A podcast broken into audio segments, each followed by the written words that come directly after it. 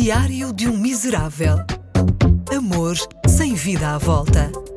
Diário de um Miserável. Um podcast exclusivo com Ricardo Coto. Hoje ligaram aqui para casa. Sempre que ligam para a minha casa, é como se fosse a primeira vez que os meus pais ouvissem um telefone. Estamos a jantar, toca o telefone, a minha mãe ergue a cabeça desconfiada e diz: Ui, quem será?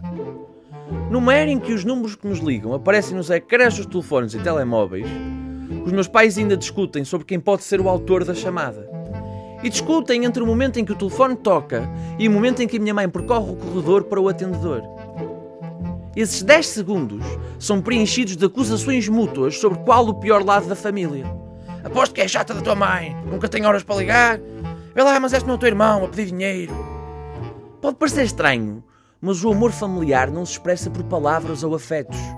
O amor familiar manifesta-se nas pequenas coisas. Aprendi isso com a minha mãe.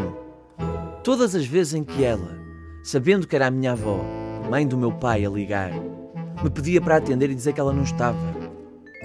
O amor familiar é incondicional, precisamente porque as pessoas não escolhem que lhes calha na rifa. Então vivem a adaptar-se, a aprender a gostar até do que não costumam gostar. A família é um fato de treino emocional. Adapta-se a nós, mas deixa-nos andar à vontade, sem saber muito bem quem é que somos na realidade. Nem os jantares de família são iguais aos outros tipos de jantar. Começa tudo na preparação. A mãe arruma a casa para fingir que é muito mais arrumada do que na verdade é. Chegam os familiares e cada um traz uma coisa para o jantar. Há sempre uma tia que vacila e não traz uma sobremesa à altura. Nas duas semanas seguintes, os telefonemas entre a família são sobre essa tia, achar que é mais do que os outros. Até o jantar está na mesa. As coisas são todas muito cordiais. Tudo assuntos triviais do dia a dia: futebol, novelas, mexericos de uma vizinha qualquer. No fundo, a experiência de jantar de família só começa quando alguém decide jogar o primeiro jogo. O de qual familiar não presente vamos falar mal primeiro. Seguem-se 20 minutos a malhar na tia Zira, que é uma tinhosa, que se deixa ir pelo marido. E então a conversa aquece, e sucedem-se uns copos de vinho. E com o álcool vem o quê? A nostalgia. E é então que vem o segundo jogo. Qual familiar morto vamos recordar primeiro?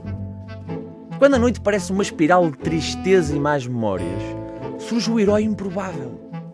O tio bêbado. É o tio bêbado que vai quebrar a dinâmica depressiva com uma piada porca que vai pôr toda a gente a rir-se.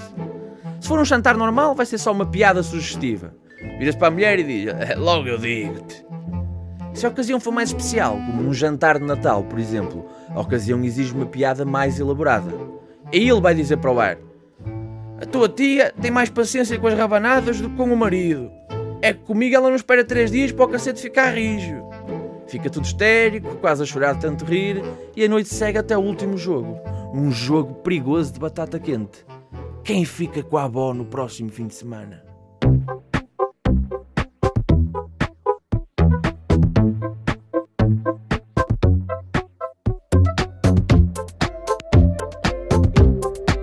Diário de um Miserável. Um podcast exclusivo com Ricardo Coto.